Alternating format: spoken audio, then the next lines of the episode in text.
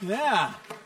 Welcome to Mission View Church. Uh, this is your first time here. My name is Matt. I'm the lead pastor here. So glad you joined us for worship this morning.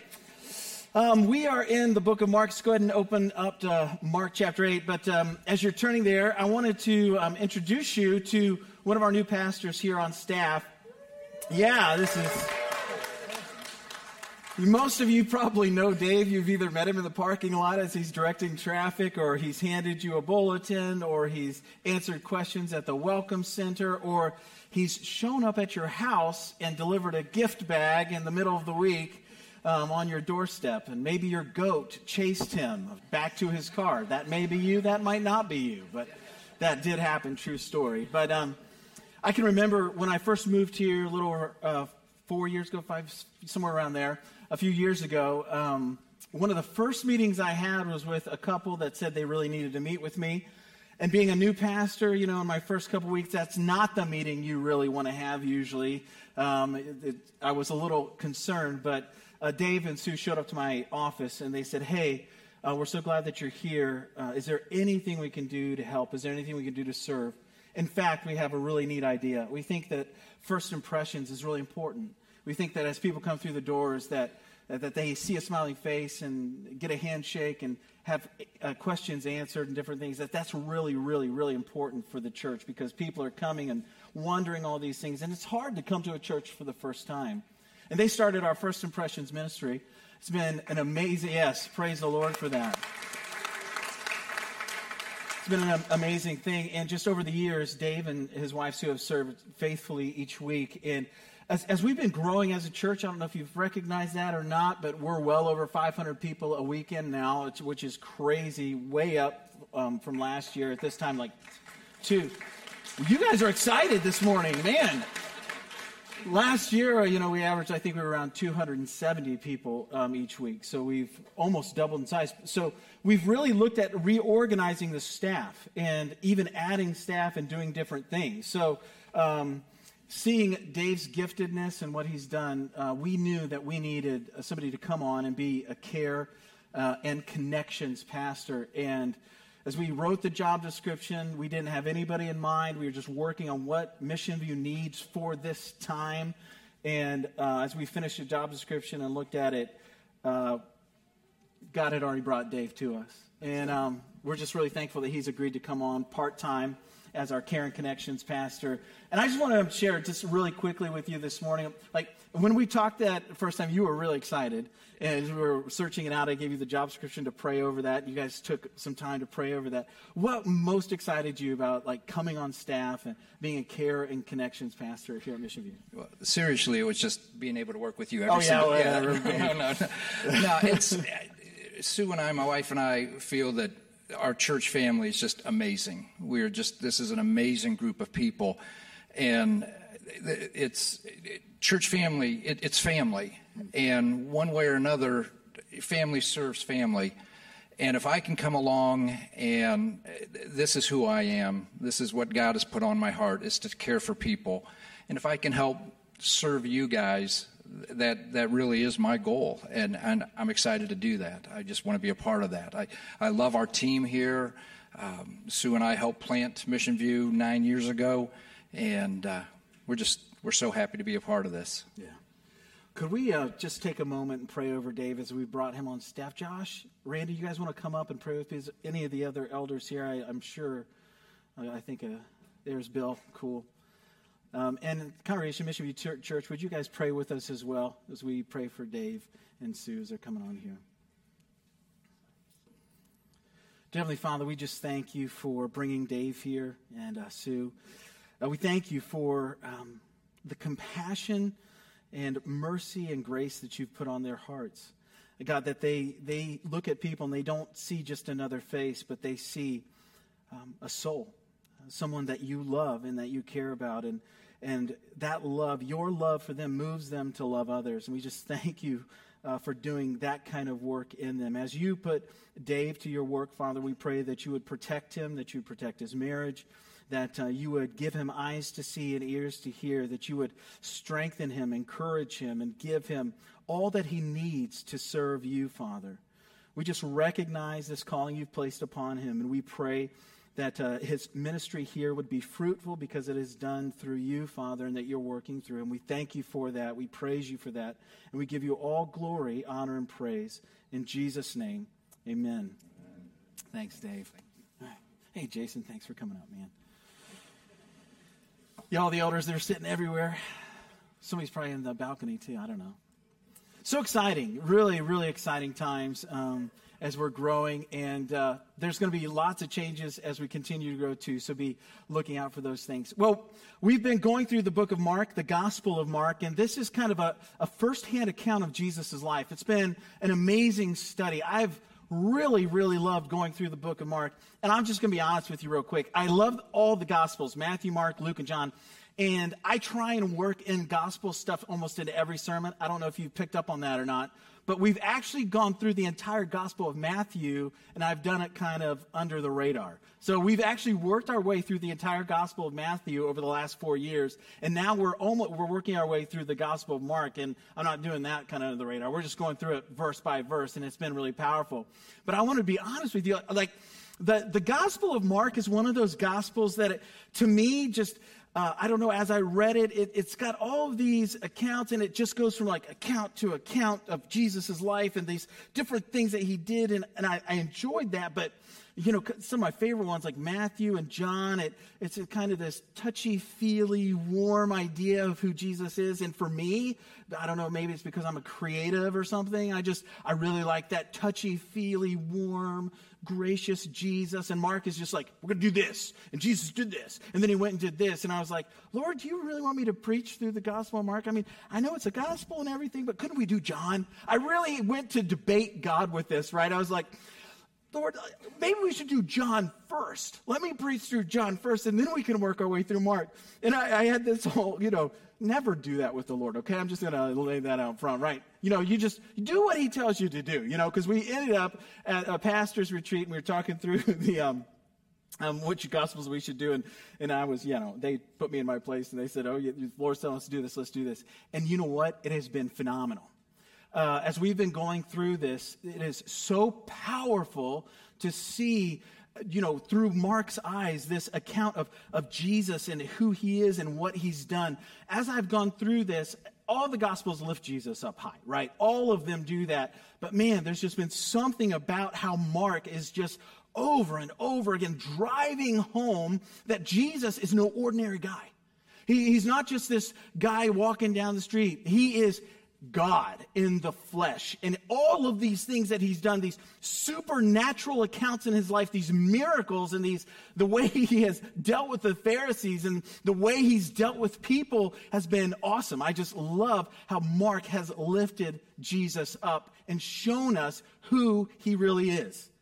And here in Mark 8, verses 27 through 33, we finally get to that precipice of where, you know, the disciples are looking at Jesus, and Jesus has been proclaiming his divinity with his life and with his words over this whole time. And finally, we get to this point where Peter just out and says it You are the Christ. You are the Messiah, the long awaited one, the chosen one who's been prophesied about for hundreds upon hundreds of years. You're the one who's come to make humanity right in God's eyes, that all who would turn to you, Jesus Christ the Messiah, put their trust and faith in you, could be brought back into right relationship with their Creator. He says it just straight out. But in true Peter fashion, it goes south really quick. And we, we have seen this over and over again, right? As we've gone through this, we've seen how we get a little bit of truth. Peter gets a little bit of truth. We get a little bit of truth, and then we mess it up. Is that just me, or does anybody anybody come along with this? We're going to see a real account of the humanity of Peter and the disciples, and quite honestly, us, as we struggle to walk out this Christian journey, right? That we call Christianity. I just love what we're about to read in God's Word, this truth for us today. Let's pray before we read His Word. Dear Heavenly Father, we thank you for your Son Jesus, that He is the Christ, the Messiah, the chosen one who came to make a way for us. that he bore our sins on the cross. He took the death we deserved and three days later defeated death and sin for us. And now, whosoever would come and put their trust and faith in him and the, his life, his perfection, God, they can have salvation through him. A right relationship with you, God our Father. We just thank you for that. Uh, God, I pray you would make that real to us today. Make that real. Christ our Savior. In Jesus' name. Amen. Start out here in verse 27. And Jesus went on with his disciples to the villages of Caesarea Philippi. And on the way, he asked his disciples. Now, this is great. You just picture this with me, if you will. They're walking, you know, they're just along the trail, heading to Philippi. And Jesus says, Who do people say that I am? They're just walking and talking, having a good time. A part of me is just really jealous, right? As you read these stories, these accounts in Jesus' life, I'm like, wouldn't it have been cool to walk with Jesus? I mean, you're sitting there, you know, or you're just walking there, walking along. Hey, who do people say that I am? Oh man, right? You know, here it comes. This is Jesus has been preaching, he's been teaching, he's been doing all these miracles and all of these things, and he's just, you know, on the walk. Who do people say that I am? And they told him, Oh, John the Baptist. And others say Elijah. And others, one of the prophets. So here you have all of these different ideas that people had about who this Jesus of Nazareth really was, right? He's just seems like an ordinary guy. There's nothing that stands out about his looks or anything else, but he walks and talks with such power. I mean, it's undeniable. There is something different about this guy. Who is he? Elijah back from the dead? One of the prophets come back to life? Who is he? And then he asked them, But who do you say that I am? Oh man, he gets it personal, right? Jesus always getting to the heart of the matter, man. He always takes it that one step further. Who do you say that I am? And here it is, man. This is like, this is the turn, the turning the corner for the disciples, right? Peter, Peter just says it. You are the Christ. You want to highlight that? You want to circle that and underline, put a star beside it. You are the Christ. And he strictly charged them, this is Jesus, to tell no one about him. Now, the first thing I, I, want us to really mull over, to really think about, and it's the first fill in in your notes today, is this Who do you say he is? Who do you say Jesus is? The most important question that you will ha- ever have presented to you, the most life changing answer that you will give in your entire life is the answer to this question Who do you say Jesus is? What we believe about God is the most important belief we will ever have or hold to for our entire existence. We talked last week about the religious leaders denying who Jesus was and the disciples not truly understanding who Jesus was and this begs the question who do we say that Jesus is? Now, it's easy to give the quick answer well, Jesus is God. He's the God man, truly God and truly man. He came as the God man. But in reality, we answer this question with the way that we live out our lives every day. You follow me on that? We answer this question with the way that we live out our lives each and every day the decisions we make and the way we live reveals our belief about God. It reveals our belief about who Jesus is. What we do, well, we do what we do because of what we truly believe. You see, behind every sin is a misguided, distorted, or incomplete belief about God. Behind every sin is a misguided, distorted, or incomplete belief about God. The world and false teachers and bad past experiences are all informing what we believe about God, who He is, how He loves me. Does He love me? Does He love us? And this is what the disciples were working through as well. They were told that the Messiah would come and defeat Rome and all their enemies and would be pushed aside, that this Messiah, whoever it may be, would come and set up shop and make all the wrong things right. But God had bigger and better plans that went far beyond what the Jewish people thought would happen. Now, we do what we do because of what we believe. Our beliefs determine our actions, and it is coming to grips with these distorted beliefs that is the beginning of sanctification, the beginning of change. This is, this is what the Holy Spirit is doing in the heart and the life of every believer. The Spirit brings conviction of sin that leads us to repentance, and God grants us repentance through the work of the Spirit. And the Spirit is showing us where we are not living out our beliefs or what the Bible teaches us as truth, or living out the truth of the gospel, the truth about Jesus, the truth about who we are in Christ, the truth about what God's word says. This process, this sanctification, this change, this is the journey of Christianity that God has called all of us to. The Spirit of God lives in us, and our old man or the flesh is at war with the Spirit that lives within us. And this battle's been raging on 24 7 since we've been given our lives to Christ, and He calls us to die. Our part in this battle is to die, to kill the flesh that is warring against the Spirit we are saints. And we are becoming saints. We are sanctified and we are being sanctified. We live in this holy tension, and God is at work in this holy tension for our completion. The Bible says that he who began a good work in you is faithful to bring it to completion, and he will bring it to completion. And this sanctifying work, this changing work that God is doing through his Holy Spirit is this, this battle, this sin that, that exists inside of us, and that tension that we have. We want to live out the beliefs that we have about God, that he's all powerful, all knowing, loving, and compassionate, and walking with us, and, and we trust in him fully, right? That we trust, and we want to live that out, but I still worry.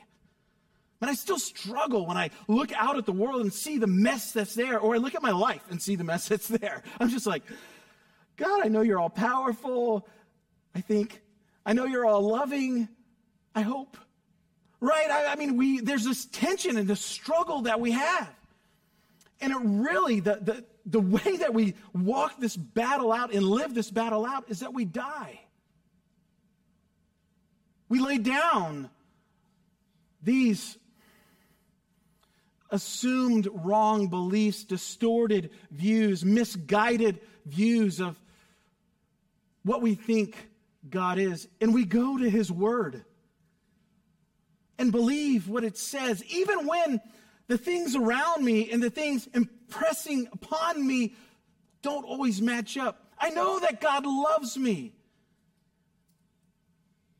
But did I really, did He really, is it really loving that? I lost my dad at a young age. God, I know you love me, but is it really loving that I, I lost my job? God, I know you love me, but my spouse is stepping out on me? How do we how do we work through that? How do we how do we survive through that? Friends, we are desperate for a fresh and new revelation of who God is. it is not, this journey of Christianity is not this, this one time quick revelation that Jesus is God and He loves us and He's with us. It is the continued revelation of God loving us and walking with us. And that's what we're desperate for. That's what, that's what Peter recognizes. You are the Messiah. You are the Christ. When he says that, he says, You hold all things in your hand. You created me and formed me in my mother's womb. You know my pain. You know my suffering. And you're with me through it all. Who do you say he is? Who do you believe that he is? The way we live our lives answer that question. And all of us are growing in that. That holy tension, that struggle, that flesh that still lives in us, and his spirit that lives in us. Friends, we're at war. We're at a spiritual war. But we know the one who's won it for us. Amen. Look at verse 31. This is so good. Jesus seeing this opportunity, this, this revelation to Peter and the disciples, and he began to teach them that the Son of Man must suffer many things. The Son of Man, this is a word that, that he used that, to describe himself, Jesus, the Son of Man. It's actually in the Aramaic, and I won't get into all that, but it's a really long study. It's really good, though. Side note Son of Man must suffer many things and be rejected by the elders and the chief priests and the scribes and be killed, and after three days rise again. And he said this plainly. Let me just read that again. So he began to teach, and he began to teach them that the Son of Man must suffer many things, be rejected by the elders, the chief priests, and the scribes and be killed. And after three days, rise again. And he said this plainly. Their second fill in is this Jesus is our suffering Savior. Two remarkable things about this teaching that Jesus gives. The first remarkable thing is that Jesus foretells and prophesies his death. Not just his death, but what would happen? He's going to be rejected. He's going to suffer many things. But he, I don't know, have you guys met anybody that's prophesied or foretold their death? No. The second most remarkable thing, he predicts his resurrection. I mean, we, we, we would sit here and listen to this and be in shock and be in awe that this guy is prophesying his own death. Wow. But then he prophesies his resurrection. Now, we have the benefit, right? We have the benefit of being on this side of time, right? Like we look back, we have the accounts in Jesus' life. We have the 500 eyewitness, account, eyewitness accounts of his resurrection. We look back at this and like, yes, woohoo, this is great. But the disciples are sitting here going, wait, what? That's not what we were told. That's not what we were hoping for. You're saying suffering. Uh, uh, uh, whoop, hold up. What, what's going on here? Jesus says that he will suffer, be rejected, be killed at the hands of the elders, chief priests, and the scribes. These were the religious teachers, the, the people that everyone in the Jewish community looked up to and respected and went to for teaching. These were the guys. I mean, these were, this was it. And he's going to be rejected by these? What?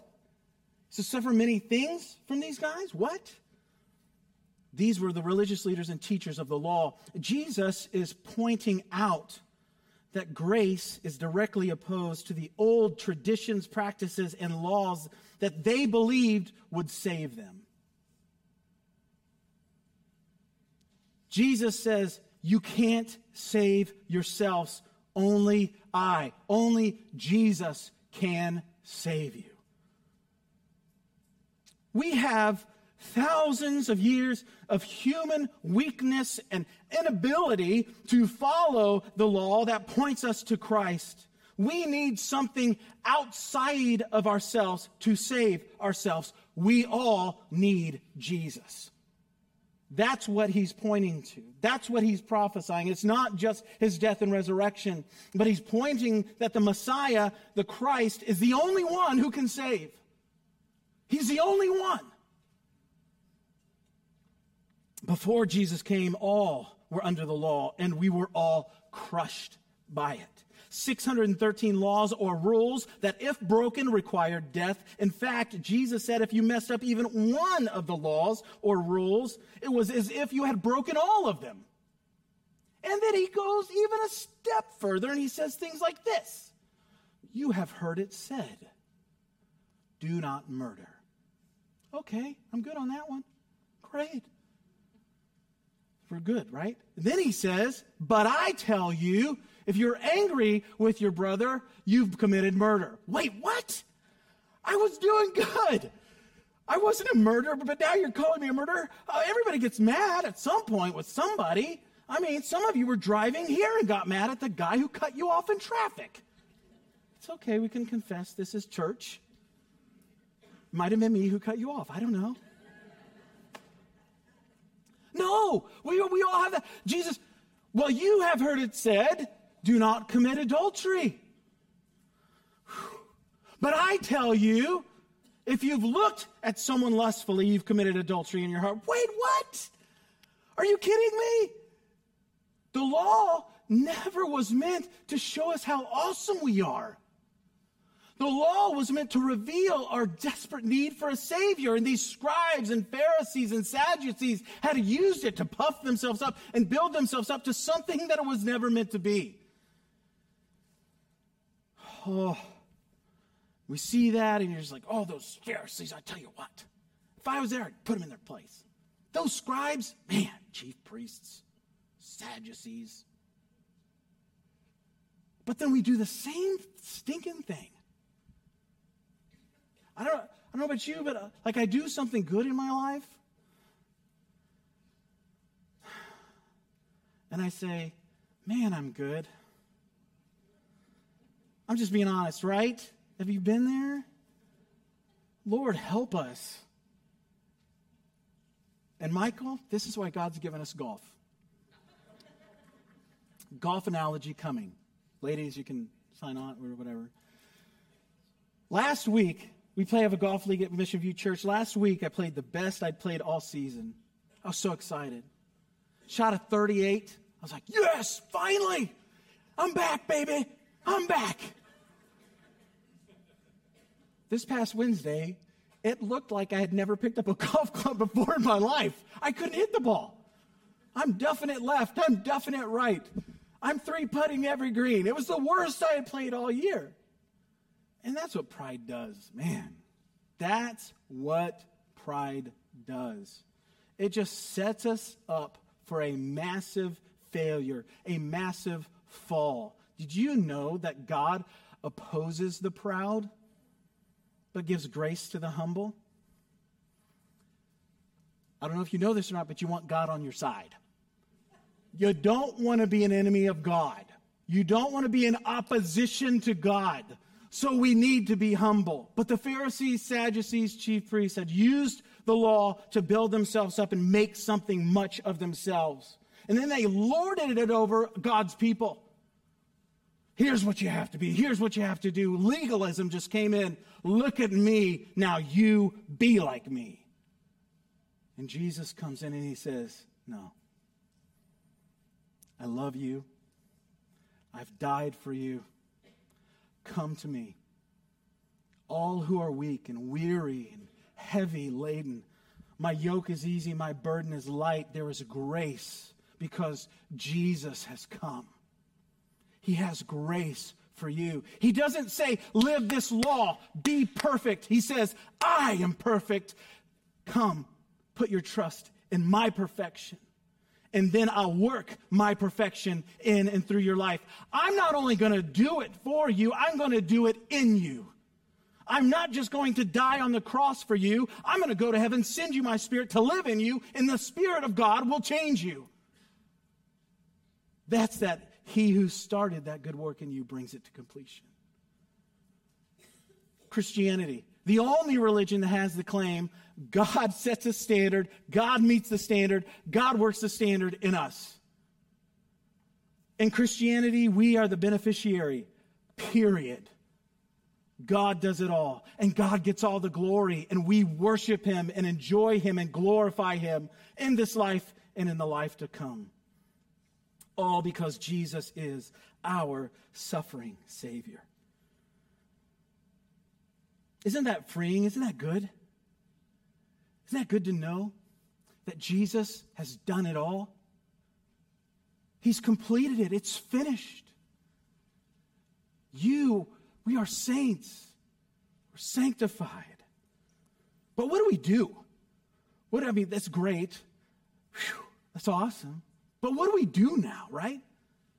Because I, I hear it, I read it, and then I look at my life and it doesn't line up with that. Well, how do we?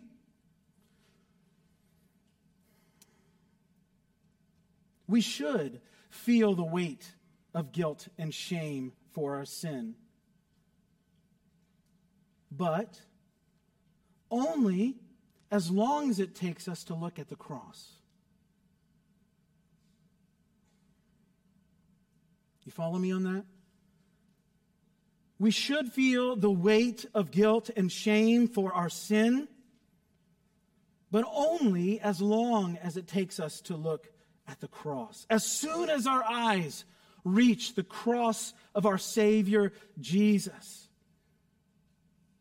as soon as our eyes reach the cross, the joy of our salvation and the peace that comes from forgiveness, the fulfillment, encouragement, and motivation towards righteousness overwhelms us. We do feel the weight, and guilt, shame of sin, but only as long as it takes us to look to the cross. Jesus has come, grace has come, He has suffered, He was rejected, He was killed on the cross, He rose from the grave, and after three days, He's, he's risen for us. So now we have forgiveness of all our sins, every single one of them, past, present, and future. So we grieve our sins deeply, but we rejoice in our Savior ultimately. And I think that's where we miss the boat. A lot of us, and all of us at times, struggle by the weight and the guilt and the shame of our sin, right? We go to the cross, we see Christ crucified for us, and we're like, oh, oh, this is just weighing me down. I can't get past this. Oh, here I am again. Here I am again. Here I am again. Here I am again for the five millionth time. And I want you to hear this. You are forgiven. That weight is lifted. That is grace. Now, there might be some of you here who have not put your trust in the person of Jesus Christ, his perfect life, and the death that he died for our sin. He took all of our sin when he was on the cross. And then he took the death that you and I deserved, us sinners deserved. He died a sinner's death, even though he had never sinned in thought or deed. And three days later, he rose from the grave he defeated death. He defeated sin for you and me. And now all who put their trust in him will live forever with him in paradise for all eternity. If you haven't put your trust in Jesus, put your trust in Jesus right now. You can have that freedom. You can have that grace. It's nothing you can earn. It's nothing we deserve. It is free. It is amazing and it changes our lives.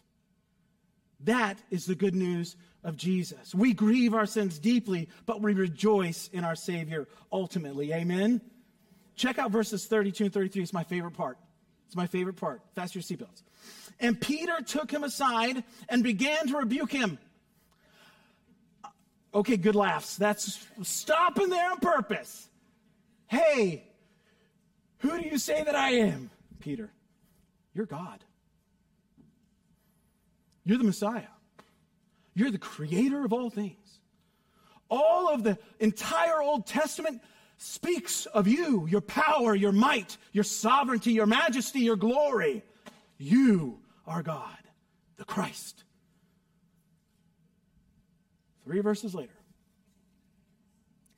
And Peter took Jesus, God, the creator, the sustainer of all life, aside and began to rebuke him. Let's just acknowledge rebuking God's a bad idea. right? but turning and seeing his disciples, he rebuked Peter and said, Get behind me, Satan.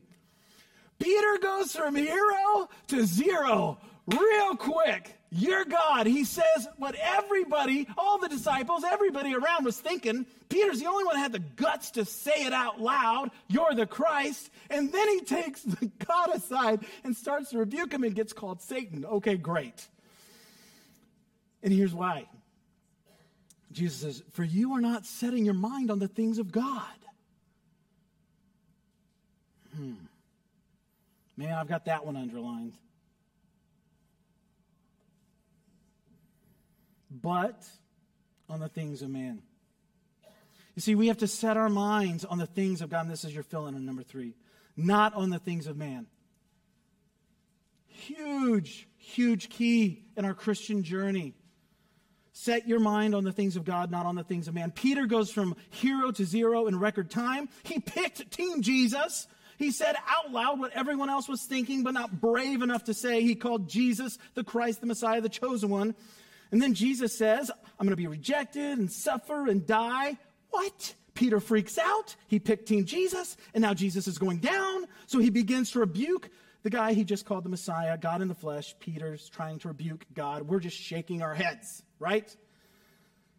The things of man never take into account the big picture the God sized picture, the eternal consequences. Man only thinks within the limited, finite weakness of our humanness and our human limitations.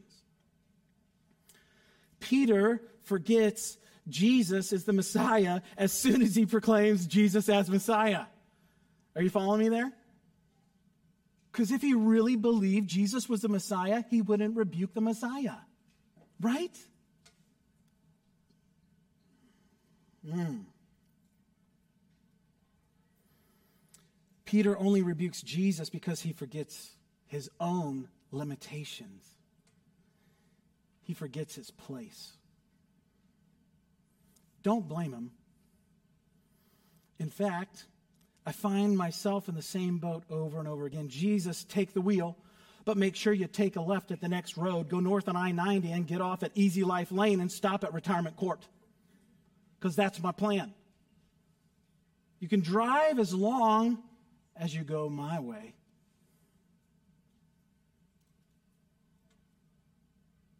As soon as God varies from our direction, my vision, my dreams, and ideas, we take the wheel back and in so doing proclaim ourselves Lord of our lives and Jesus as just another prophet, Elijah back from the dead. Not Lord and Savior, Creator God. We may not come right out and say it, but we come right out and act it and live it. God, forgive us. God, forgive it. Let's just pray right now. Dear Heavenly Father, forgive us for this. All of us have done this from time to time, and in so doing, we are not acknowledging you as King and Creator make ourselves up as little God, little g God, and mess everything up. Forgive us, God. Help us to see you for who you are and live out who you are. We confess and we repent in Jesus' name. Amen. The band thinks I'm done, but I was just praying for the point. That's okay. I love you guys, and I'm glad you're here. Right? Sorry, I just got real caught up in the point, Jesse. Are these guys awesome or what? I, I'm so thankful. You know, many of you probably don't know this, but for the first 20, 25 years of ministry life, I was a worship leader at different churches all over the place. And I'm just so thankful. Like in my prayer times, as the Lord was leading me to be a lead pastor and not lead worship as much anymore, I was like, Lord, you got to get me out of church where the musicians are really good. Because I'm a musician, I'm real picky. Just real picky. And I'm just so thankful that God has Jesse and Jordan David, all everybody up here is just so thankful they're using their gifts. But it begins with humility. That's where it begins. This How do we avoid Peter syndrome?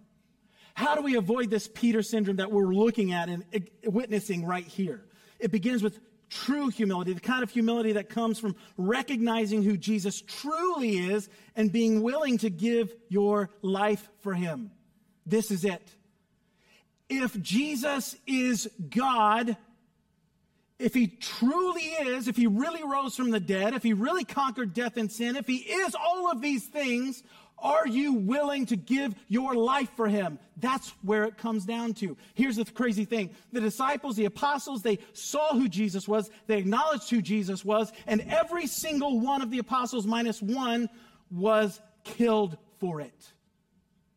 These guys went from rebuking Jesus, Peter, to being crucified upside down because he didn't feel being crucified right side up. He was worthy of because that's how his Savior died.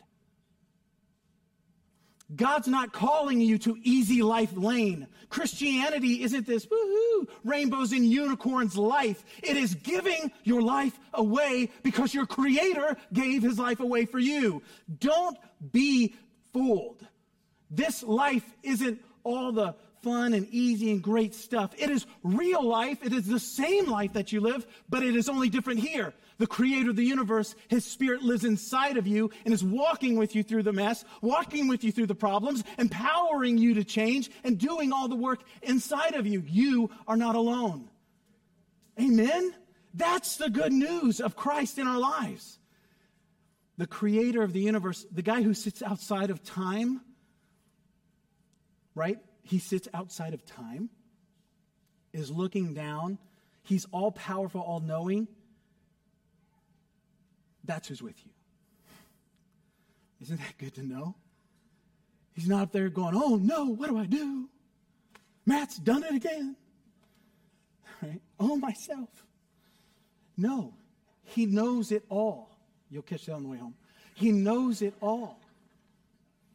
And he's the one who's working with us, who's doing it all. What time is it? 11:10? Okay.